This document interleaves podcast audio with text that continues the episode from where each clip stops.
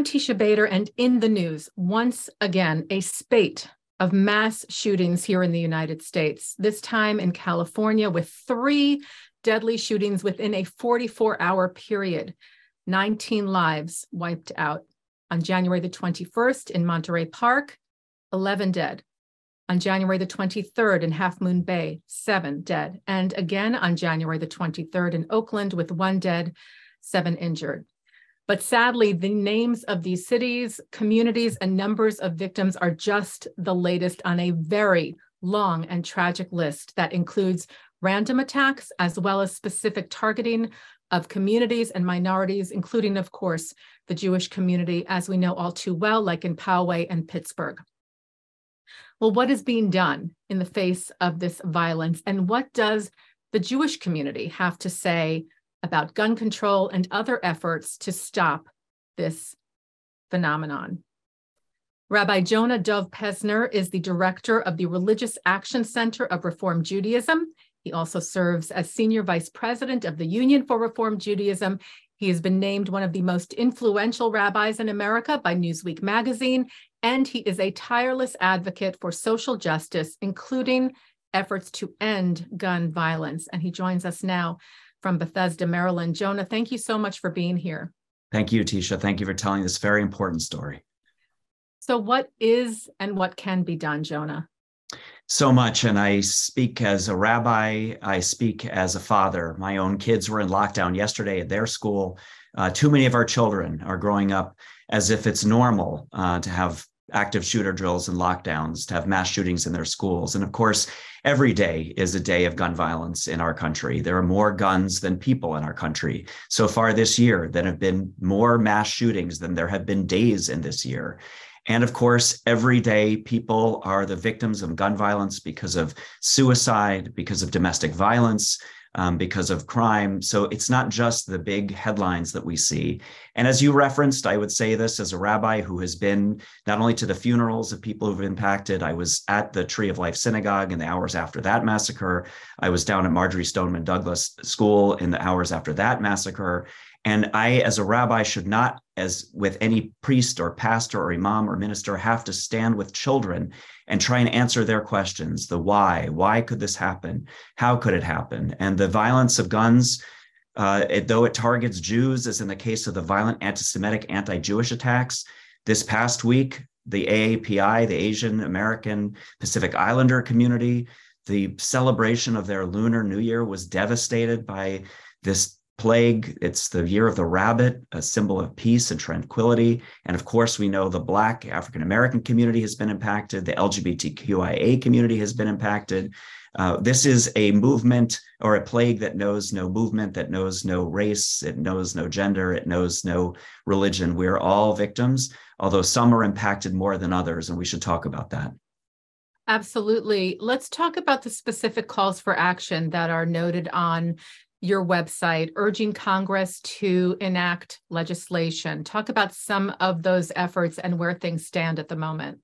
Thanks so much for asking. And I would urge people to visit rac.org to click on the gun violence tab and see what you can do because there is real legislation. Unfortunately, the gun lobby and the so called NRA, which I hope will become the not relevant anymore lobby, um, has told a story as if it's inevitable that uh, it's people that kill and not guns. Well, study after study after study show number one, the more guns there are, the more people that die or are wounded by gun violence full stop. Other countries in the world have actually passed laws and protections and many, many fewer gun deaths and gun violence. Number two, the data all show that there are things that we can do for harm reduction. There are many laws we can pass that would actually reduce the plague of gun violence. Two very specific things background checks. Tisha, 90% of Americans actually agree so when people make this myth about polarized America, we agree there should be background checks and we need to cl- close the three major loopholes.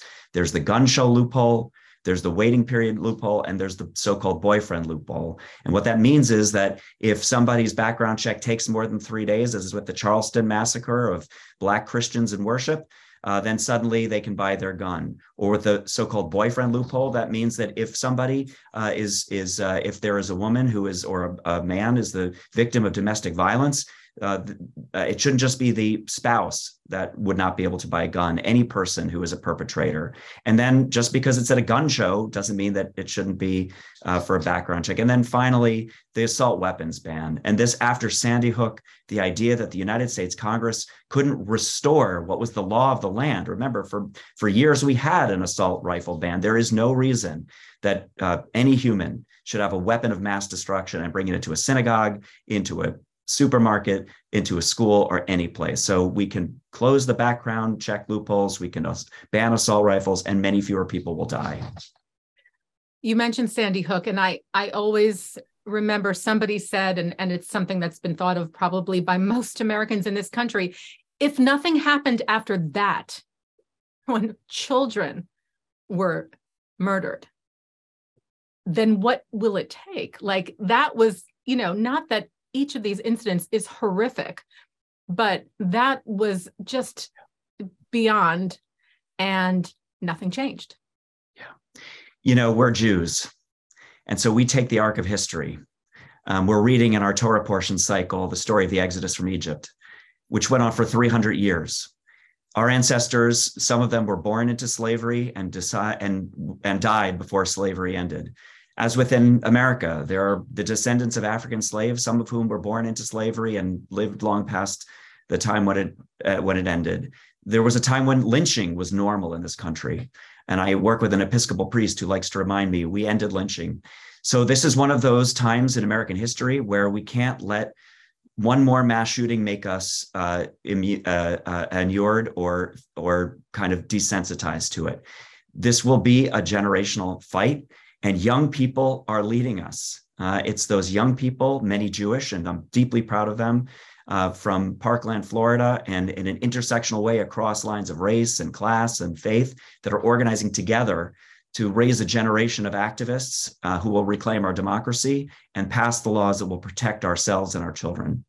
Now, there was sweeping gun legislation passed last year by Congress and signed into law that did move forward somewhat slightly. There are certain aspects now of background checks and certain, you know, for certain age groups or something. Can you explain that a little bit and, and how much of an impact, if if it has been major or if it's really just the tip of the iceberg? It's kind of a, a good news, challenging news. The good news is many people will be saved and lives will be protected because of the particular, whether it's red flag laws or uh, other parts of the regulations. But the bigger picture, just besides the fact it will reduce gun violence, is it finally broke the stranglehold the NRA has had on our Congress. There was finally a bipartisan agreement that we need to do better and we need to do more.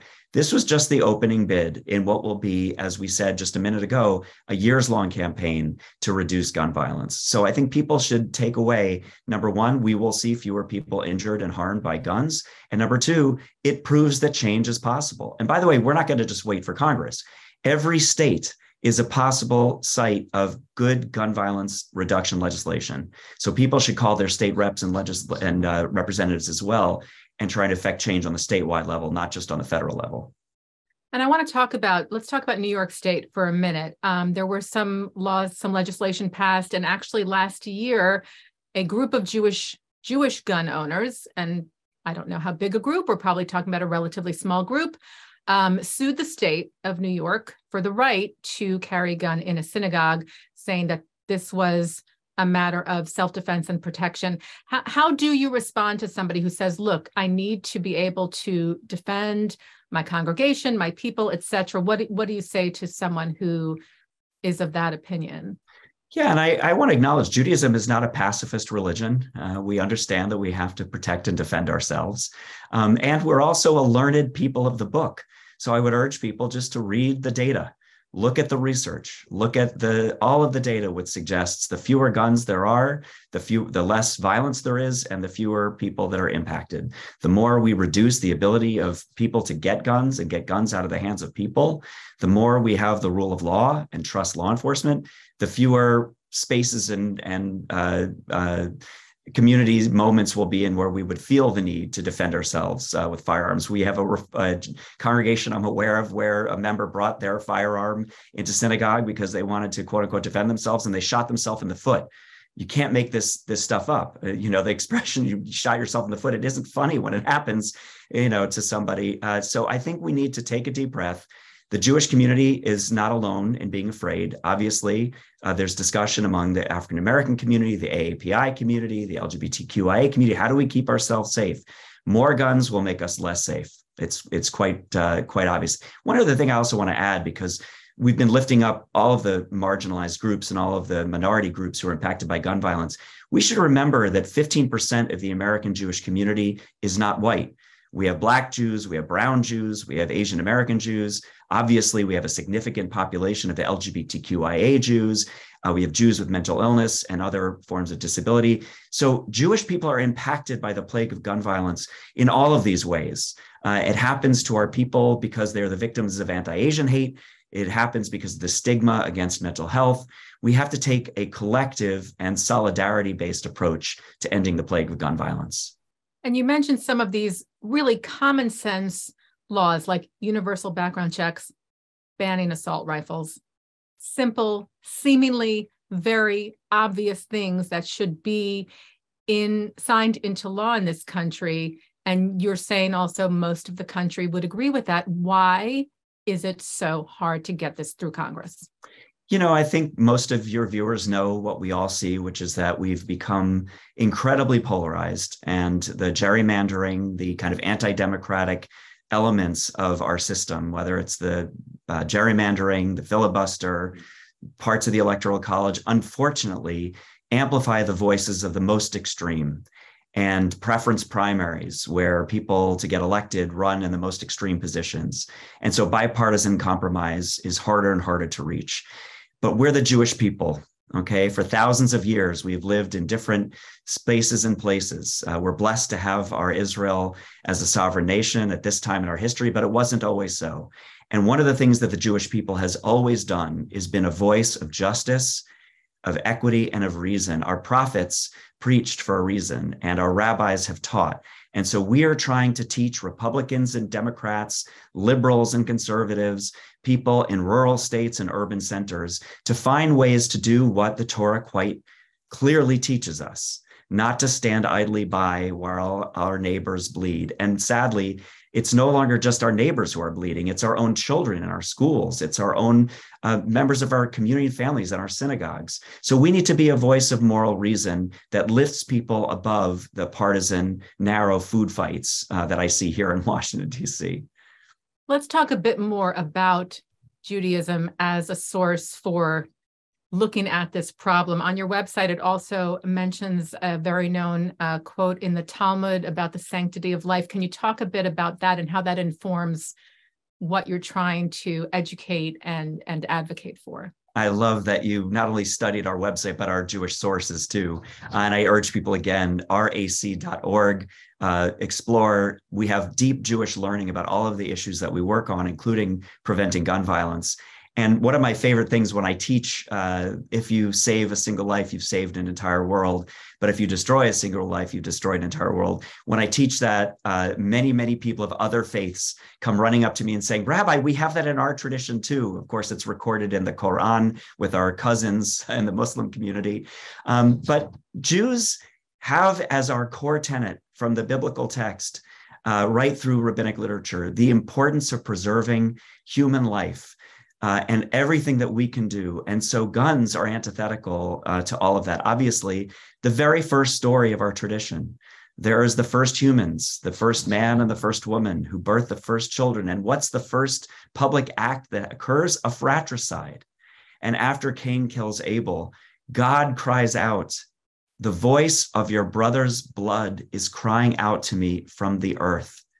Tisha, think about what that means after Parkland and Mar- Marjory Stoneman Douglas High School, after Uvalde, after Monterey Bay, Monterey Park, and Half Moon Bay, in and, and of course after Tree of Life. After every one of these shootings, it is an infinite cry from the earth, crying up to God, who then cries out to us, Ayeka, which means, Where are you?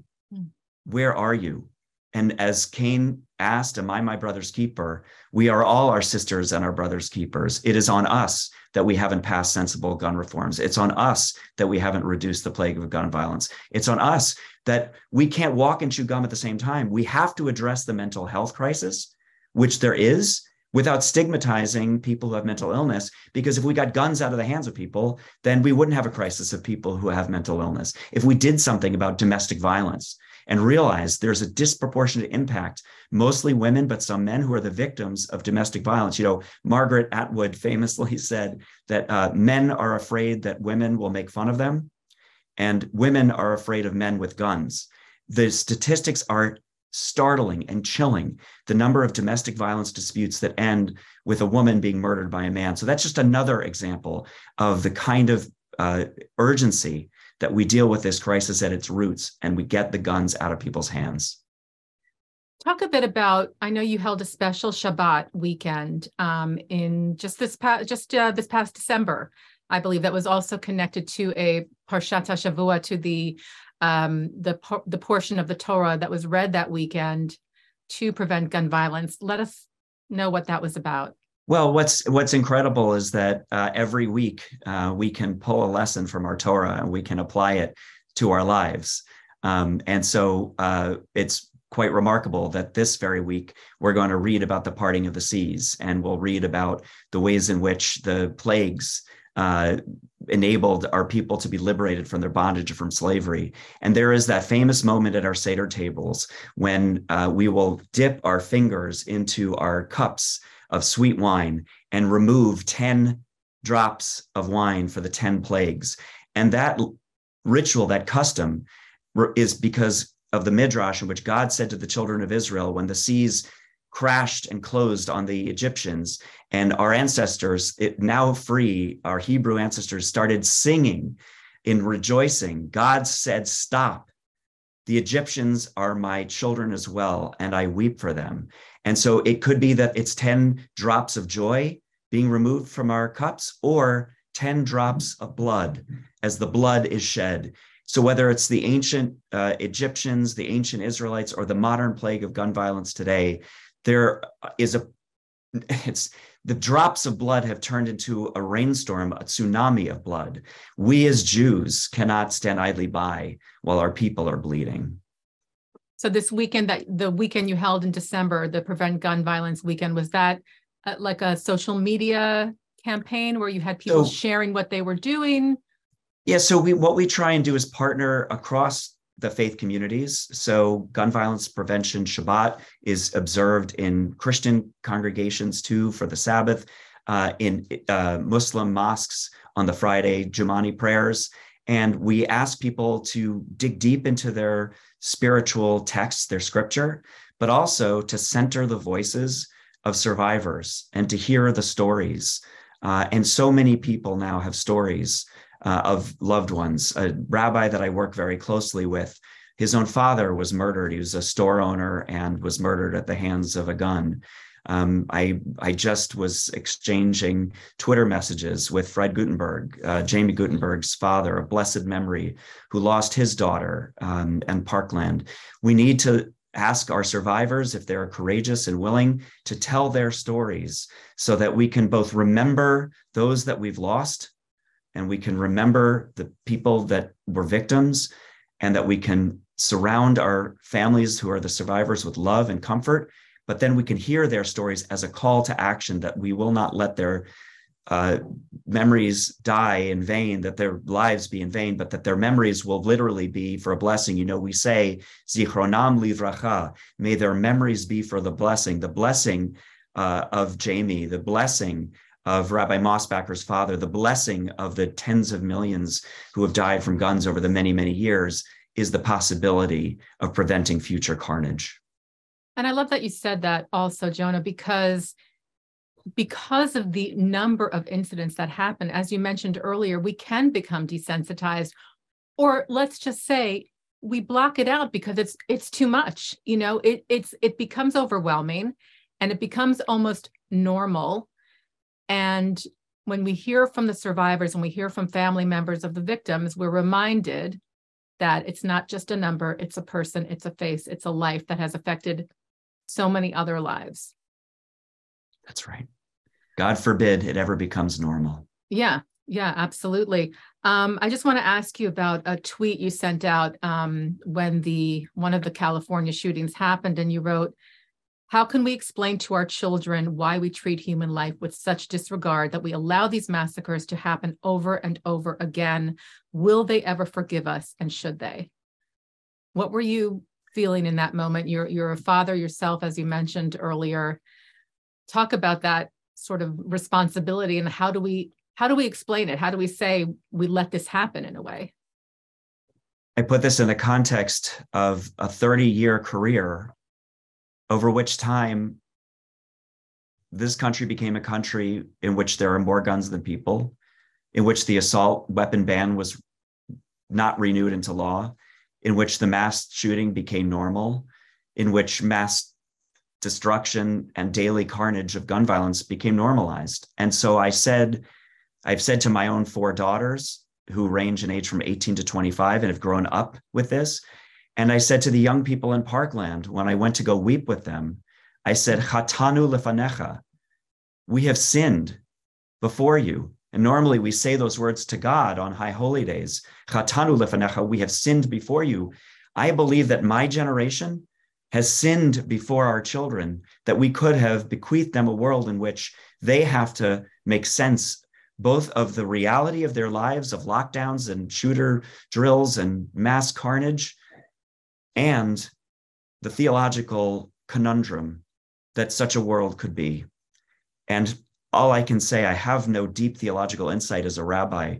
All I can say is chatati, I have sinned and I take responsibility.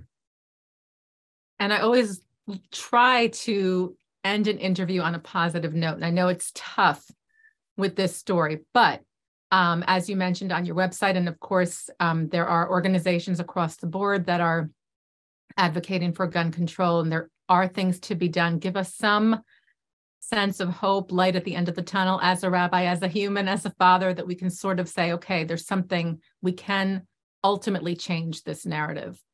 It is this generation of young people.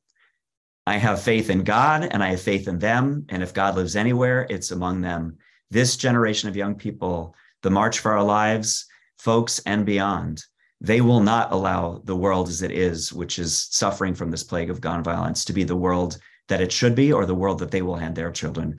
I'll support them as we all should and advocate and activate our networks and speak out, but we need to let them lead and they will build a better world for their children and their children's children. I couldn't be more proud of our young people. Well, thank you so much, Jonah for joining us here today and also for the work that the RAC is doing on a daily basis for this cause and other social justice causes. We appreciate it. And um, we, we hope for better days to come and, and that people will be inspired to, to do more to see what we can do to, to change this seemingly endless uh, cycle of violence and hopefully less people getting hurt, less people getting killed, and, and more hope for the future. Amen. Amen. Rabbi Jonah Pesner is director of the Religious Action Center of Reform Judaism in Washington, D.C. We thank him so much for his time today. Thank you, Jonah.